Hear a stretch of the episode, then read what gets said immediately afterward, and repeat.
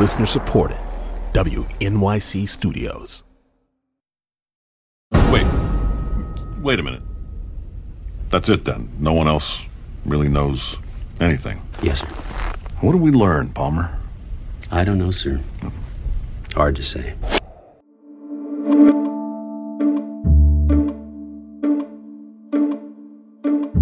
Hello, and welcome to this Trump Inc. podcast extra Bill Barr letter edition. I'm Andrea Bernstein. We're still processing what we do know, what we don't know, and what we want to know. But while we're doing that, we're going to send you three different ways to think about what we've learned so far about the special counsel's report, which obviously we've yet to see.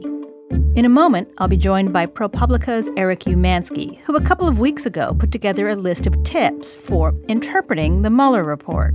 After that, we're going to play a segment that my co host Ilya Marritz and I did with New School professor and MSNBC legal analyst Maya Wiley on WNYC's Brian Lehrer show. But first, the Department of Justice announced it will appoint a former FBI director, Robert Mueller, as an independent special counsel. General consensus it was a good decision to pick a special counsel. Robert Mueller is perhaps the single most qualified individual to lead such an investigation, in my view. Mueller loves prosecuting bad guys, he loves putting criminals in jail. It's his thing. I was going to fire Comey. My decision. Do you believe this will rise to the obstruction of justice?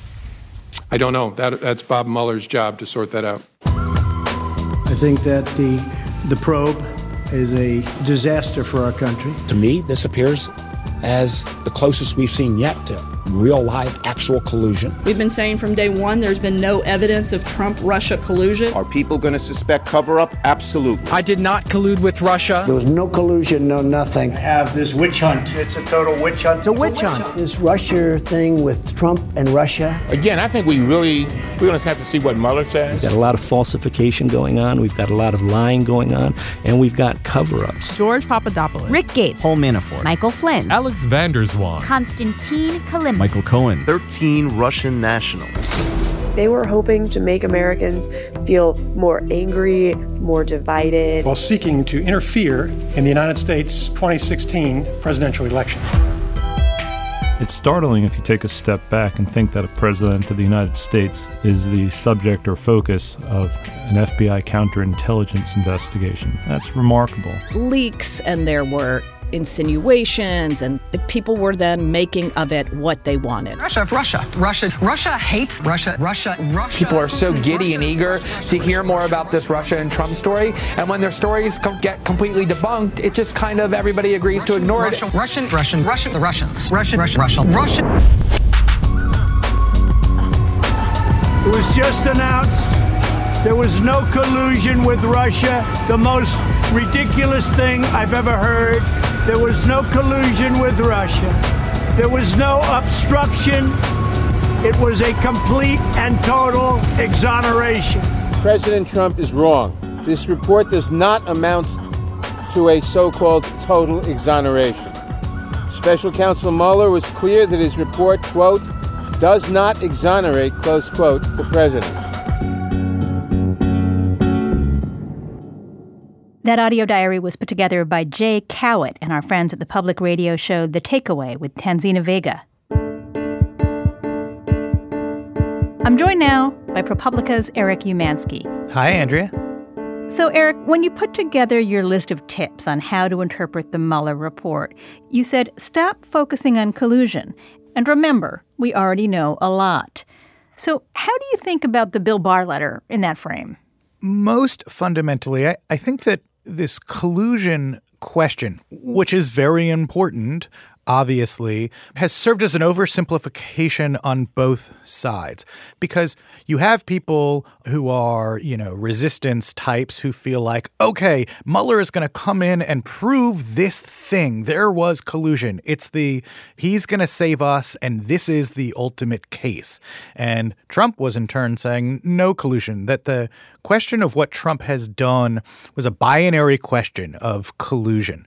But of course, the reality is, and we have spent a year and a half, more than a year and a half, digging into a whole range of troubling activities that we have seen by the president, uh, by the president's organization. Really, collusion is a very poor descriptor of many of the troubling things that we've found. So, sure, there is the news that Mueller has not found collusion. And so, yes, it makes sense to highlight that. But let us not think that that is the end game in and of itself. So, just to take an example of what we're talking about, is our episode last week where we really dug into the Trump Tower Moscow. And what we found had nothing to do with collusion, but that rather Trump had very clear business interests in Moscow. He was trying to build a tower. He could have made a lot of money if he had done it. And in order to do it, he needed basically a, the Kremlin to help him. And in fact, Michael Cohen, his lawyer, asked the Kremlin for help. So, what does that mean? That means that, you know, there didn't have to be a P tape, there didn't have to be some secret spy meeting somewhere. It's just Trump could think, oh, you know what I want to do? I want to remain on the Kremlin's good side here because they can make me a lot of money. It's very straightforward. So, you also wrote, don't expect answers to everything or even most things. How are you feeling about that today? Uh, I feel like we don't have answers to most things. Can you talk a little bit more about that? Sure. We're multiple steps removed from hearing the whole story. So, just to take Mueller itself, Mueller's job is as a prosecutor. He's not there doing the kind of 9 11 report, everything that's happened. He's not a historian. He's not a journalist. He's a prosecutor, right? His job is literally not to explain everything, it's to bring cases or to not bring cases. So you have that issue. Then, on top of that, of course, he gave whatever report he gave to the Attorney General, William Barr, who then wrote a four page, roughly, that summarizes what Mueller found accurately or not, you know, the full picture or not. We just have no idea. I mean, we have no idea what we don't even know at this point. What do you think our task is now on Trump Inc.? I feel like our job remains the same.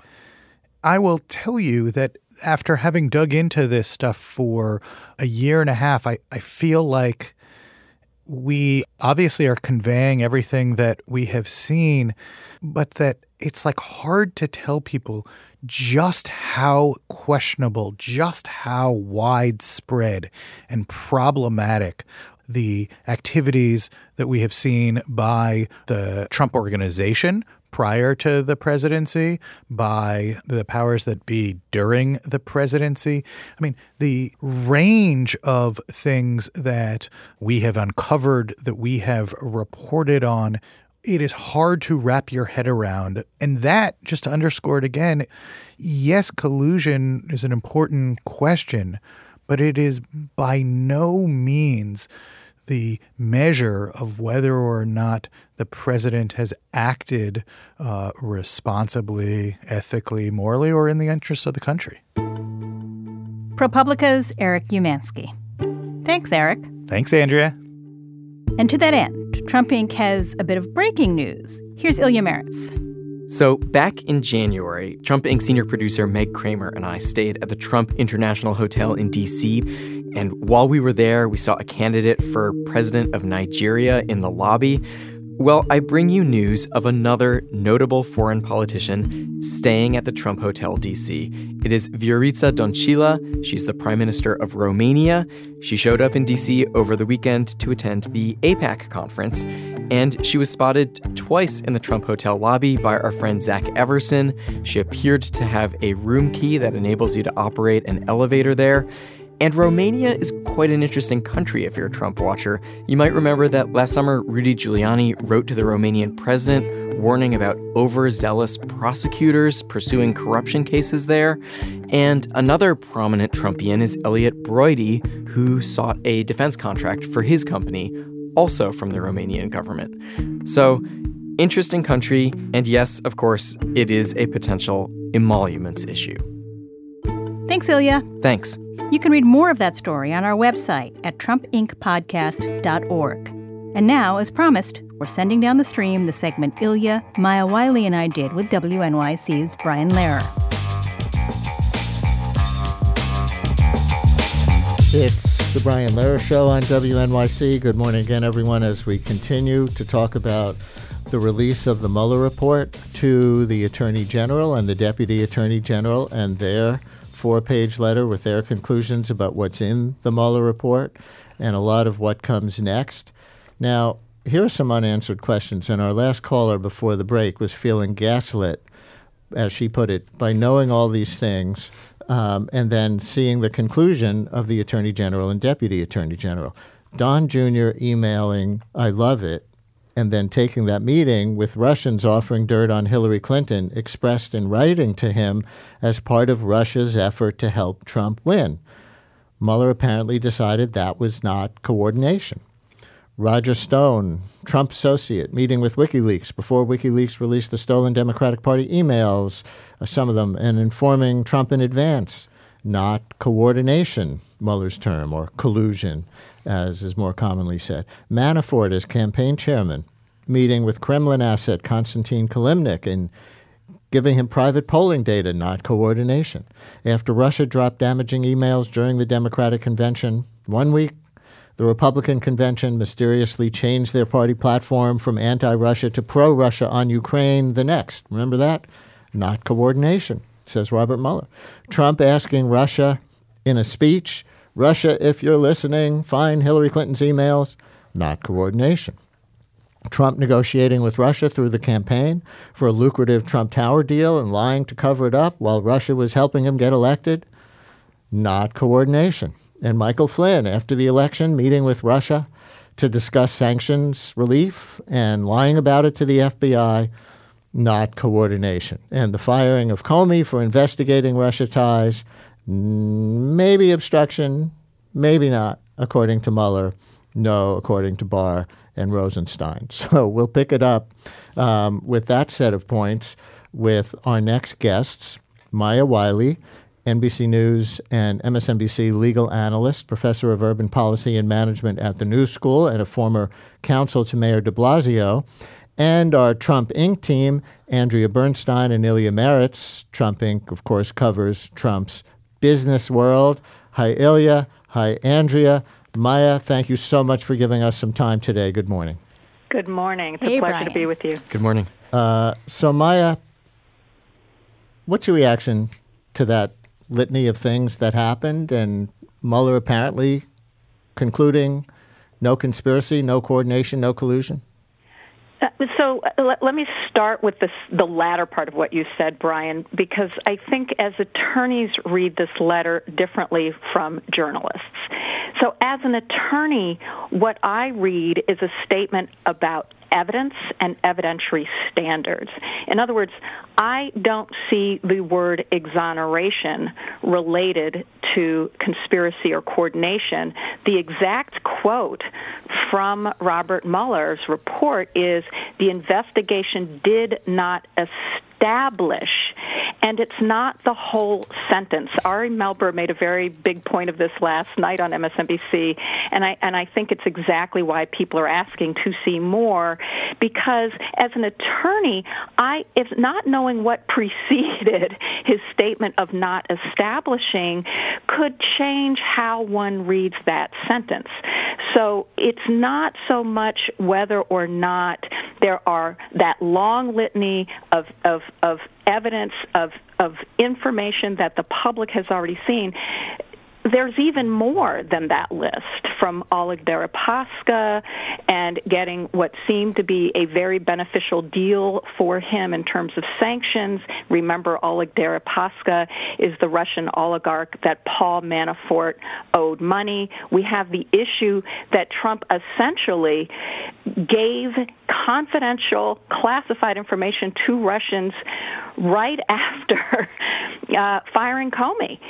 So we could even add to that list, and I think that is exactly the reason why we need to understand what was the evidence and what how was Mueller himself interpreting whether how close he got to the standard? Was he very far from the standard in terms of all the evidence he's seen? We know we have not seen it all and I think this is the type of accounting that is critically important to our democracy were you with your legal background expecting something more? And were you surprised uh, at the top line story that came out even as early as Friday, which is that Mueller plans no more indictments, not of Don Jr., uh, not of anyone else closer to Trump, and not on anything else?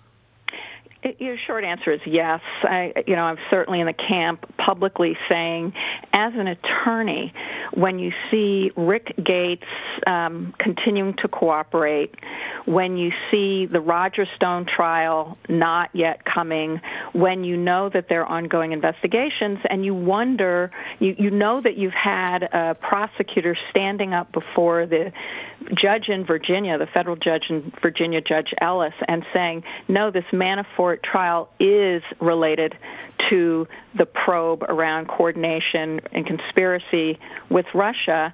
And remember Manafort's behavior, and there's the issue of whether or not, or at least the question of whether there would be forthcoming charges. And yes, why wasn't Don Jr. interviewed? That seems very strange. Um, so it, certainly, you know, my assumption was just looking at the practice of law that the that it was not yet the even if even if Robert Mueller felt that he had amassed most of the evidence that he was going to get, it still seemed premature not to allow those other processes to play out, not to question uh, Don Jr. certainly, and you know we we can debate whether or not he should have asked for an interview and potentially subpoenaed the president, but the allegations were sufficiently serious and there was enough question there around Trump Tower Moscow. I, I, you would really have expected at least um, uh, some additional efforts to have mm. follow up questions to Donald Trump. So it did seem strange to me. I will say I do not have all of the evidence that was available to Robert Mueller. I believe that he is someone uh, who would have acquitted himself by the book with integrity, looking at the facts. Again, though, these kinds of questions are why it is critical to have a full public accounting. Tell the public so that we can see where the evidence is, where it took the investigation, and why Robert Mueller would report it this time. So, Andrea Bernstein, did Barr's letter refer in any way to Trump business dealings, the beat of your podcast, Trump Inc., in the Mueller report, or give you any clues as to any th- intersection uh, between Trump's businesses and the conclusions of the Russia investigation? I mean, the short answer is no. And I think it's worth remembering that the Barr letter is his interpretation of the Mueller report, which we haven't seen and we don't know the extent of it. We don't even know at this point how long it is. I think it's also worth reminding ourselves that the Barr letter comes at the end of a process in which the president overtly and covertly tried to intervene at every step of the way. So it's just important to remember that this is coming. Obviously, the firing of Comey, the firing of Sessions, the attempts to interfere possibly in the Southern District. So this is not sort of a hands off thing, you know, not to mention all the tweets. But what I think is really, really important to remember about Trump's business is we have learned so much just from the indictments and the trials that have come out thus far in the Mueller campaign about Trump's business. The top line of that, we learned that Trump was trying to profit, apparently, from his presidential campaign by doing a deal for Trump Tower Moscow as his poll numbers were going up. That's number one. We know that his campaign manager, Paul Manafort, was trying to monetize his position in the campaign by becoming whole with the Russian oligarch that Maya mentioned, Oleg Deripaska. We know that Trump's special counsel, Michael Cohen, was also trying to make money. So this is something really startling. And if you, I mean, if we just start from the place that Mueller found, okay, there was no crime committed, as Maya said, not enough evidence of a of a meeting a legal standard. We still know that the Russians hacked our election. We know the top military intelligence officers were stealing emails from Trump's Democratic opponents. We know that a separate group of people, run by a man who is known as Putin's chef, was running this internet trolling activity. So we know all of that happened during the campaign. And what did the Trump campaign do when they were approached by the Russians who said, We are trying to help you, we have dirt? Was just looked at the other way at best. And that is very, very consistent with what we have found about Trump's business partners. They are suspected money launderers, suspected tax evaders. One of his partners was indeed a fugitive from U.S. justice at the time that Trump started doing a deal with him. That he just doesn't seem to have a vetting operation. One, one former Trump organization employee said he doesn't want to know and I think it's important to think about that as we go. What are the implications of a president who doesn't want to know about who his associates are as we move into this next phase of investigations? And Ilya, this next phase of investigations will include whatever Congress decides to continue doing. That'll be a political decision, I presume. And also what the U.S. Attorney here in New York, not the special counsel, uh, decides to continue to do, as well as what the New York State Attorney General and the Manhattan District Attorney decide to do. And we already know they're um, looking into Paul Manafort at very least in some of these respects. And so, who's out of the woods and who's not with respect to actual legal charges? Yeah, Tish James, the, the new Attorney General in New York State, said uh, Donald Trump has three three things to be afraid of: Robert Mueller, Michael Cohen, and me. Uh, so I, I thought that was a pretty bold statement on her part. Uh, the thing that ties most directly to the Mueller probe, that spun off of the Mueller probe, is the Southern District of New York's investigation into hush money payments. And we've had uh, that's around Stormy Daniels and Karen McDougal, the two women who uh, alleged that they had affairs with Donald Trump, and where Michael Cohen went to extraordinary lengths to bury the, their stories in the final days of the campaign, basically paying them hush money, which was and which was an illegal campaign contribution. Now, the, uh, all the legal papers around that refer to the president as uh, as individual one, he appears in in some readings to be an unindicted co-conspirator there, and we know that that investigation is live. We know that from a couple things. We know it from Michael Cohen's testimony before Congress, where he said the Southern District has asked me not to talk about this when he was asked about this, and we know it from the search warrant application that was released last week, which is heavily redacted, and most of the redactions are about those illegal campaign contributions. So it's a really interesting question how this other unit of the Justice Department, distinct from the special counsel located here in Manhattan, is going to where they're going to take this. The obvious next place to go is the person one person higher up. That's the president of the United States. Justice Department, uh, you know, legal memos hold that a sitting president cannot be prosecuted. Uh, so that means what for the Southern District? Do they wait until Trump is out of office if he only gets one term? Are, do they try to get other people? Are there other dimensions to this probe that we don't know about? It's a big we don't know, but just based on the facts that we do know, it seems very clear that the man who is now president directed Michael Cohen to break the law, to bury a story that was unfavorable to him, a story that really would have resonated with a lot of voters in the last days of the campaign.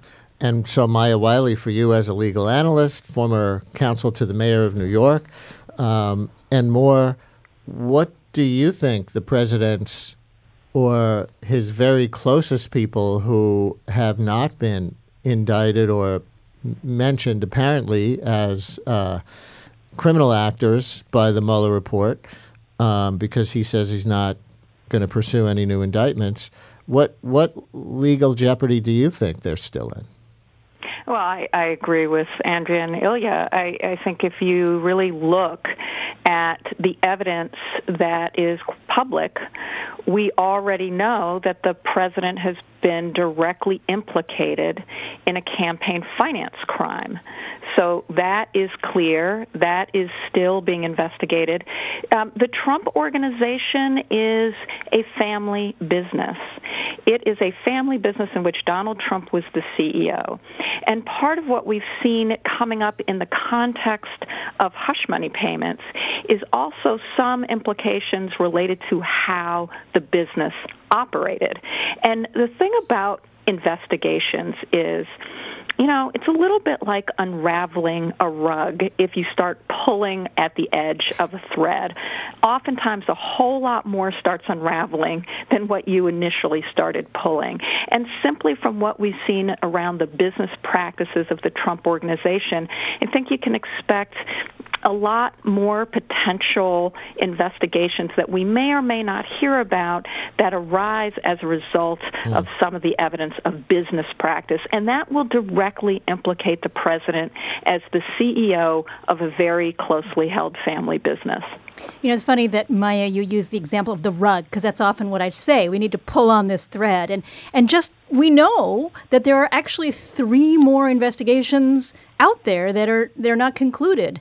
At least one is the investigation of the Trump Foundation, in which depositions that were released from Trump's uh, chief financial officer, Allen Weisselberg, in fact show that there were no separations between the business, the campaign, and the Trump Foundation. And in that action, the Attorney General is seeking to have the Trump family barred from serving on foundation boards and pay a fine. Just last week, the Attorney General subpoenaed loans in relation to or information about loans from Deutsche Bank, which was the only lender that would give to Trump after no US banks would because he'd sued them so many times and or stiffed them. So he went to Deutsche Bank and not their regular real estate unit, their private wealth unit. And Michael Cohen released some documents in the public record suggesting that, in fact, Trump may have been lying to them, which would be bank fraud.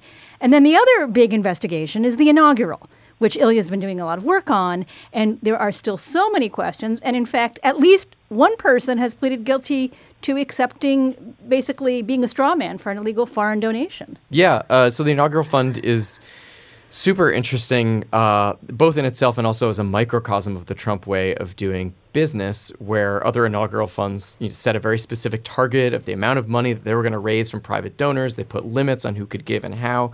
This inaugural fund seems to have been run fairly differently. A ton of money came in, quite understandably, because Donald Trump was not expected to win this election. So a lot of people who wanted to have influence in the new administration, uh, I, I, think, may have panicked and said, "Let's uh, let's give this guy some money."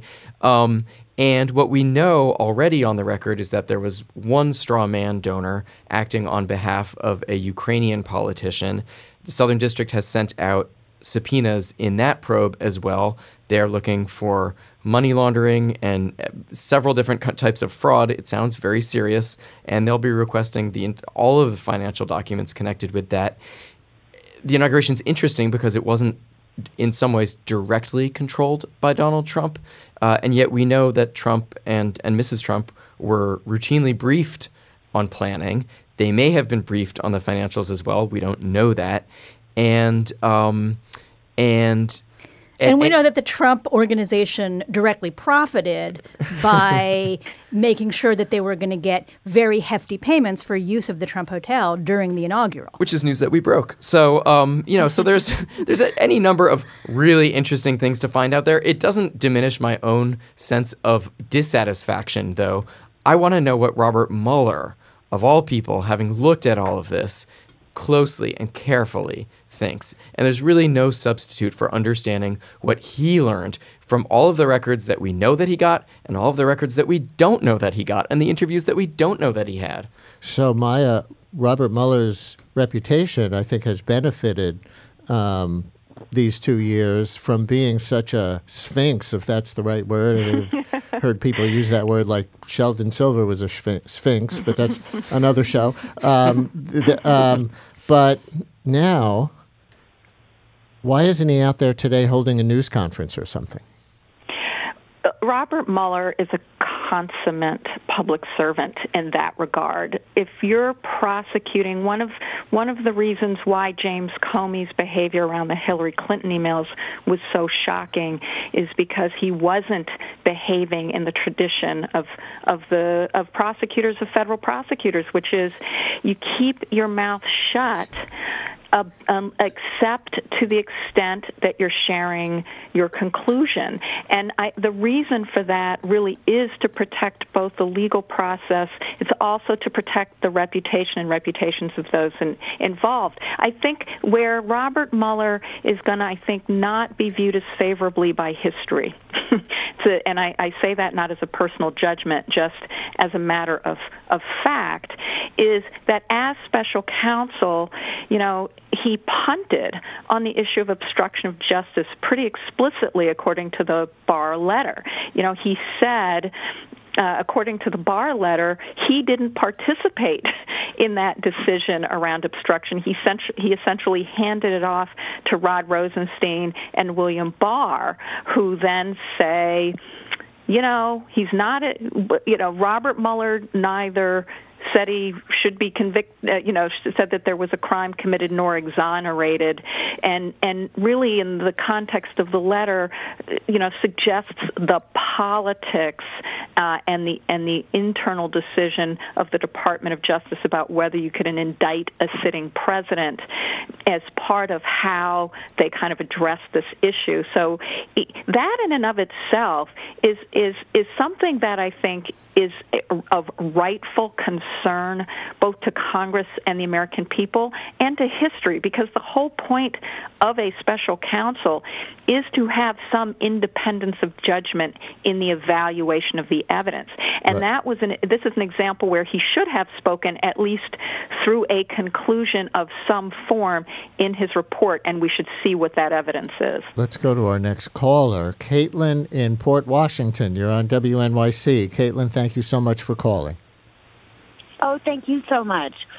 I'm just I'm just struck by um, all the references to the narrow investigation or the narrowness of the investigation, which spent 22 months and correct me if I'm wrong, 23 million dollars of taxpayer money, and now people are calling it a narrow investigation. How long and how much are people willing to spend of taxpayer money to continue with this. It, I, there are suspicions, I'm sure, in every regards of Trump's business. There are suspicions about Clinton and Loretta Lynch's conversations on the tarmac, Peter Strzok and Lisa Page discussions. But if the taxpayers are asked whether they want to spend their own money to pursue those investigations, I think very few people would want to spend their own money, which is what's happening without any taxpayer consent. Would you like and, to see, Caitlin, for yourself as a taxpayer, would you like to see all of the investigations discontinued now so that is not look into potential FBI, Strzok and Page, etc., misbehavior to launch the investigation, not look into the Trump Inc. stuff that Ilya and Andrea have been talking about with regard to his business dealings.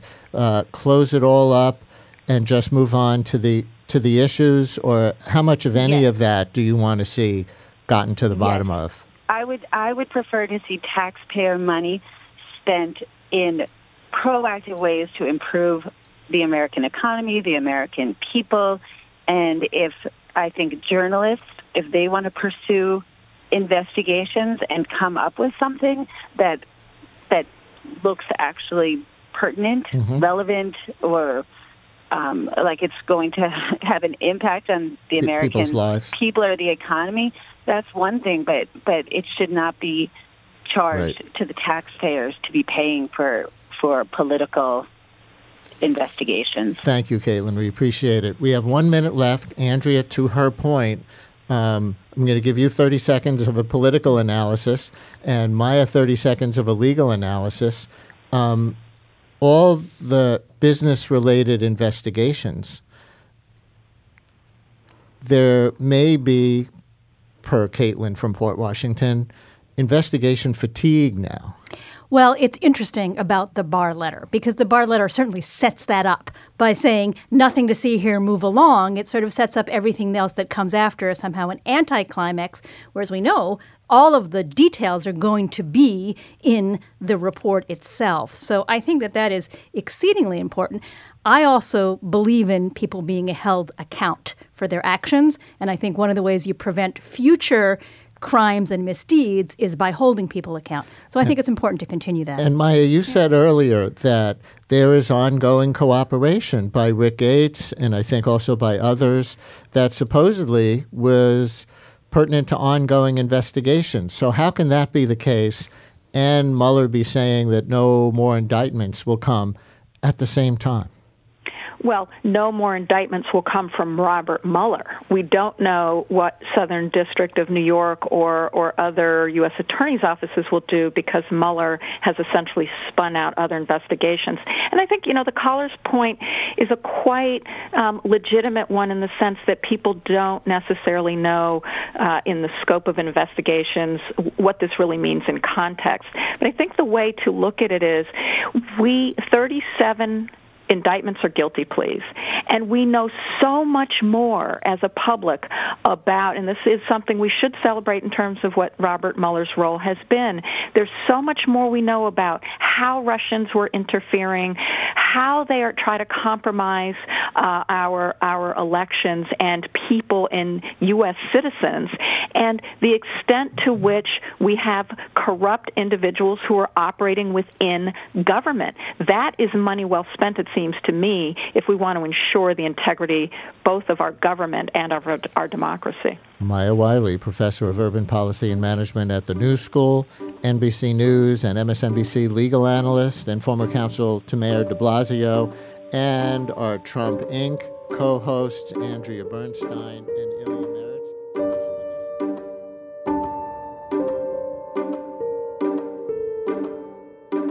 To follow Trump Inc.'s reporting on this and more, sign up for our newsletter at trumpincpodcast.org.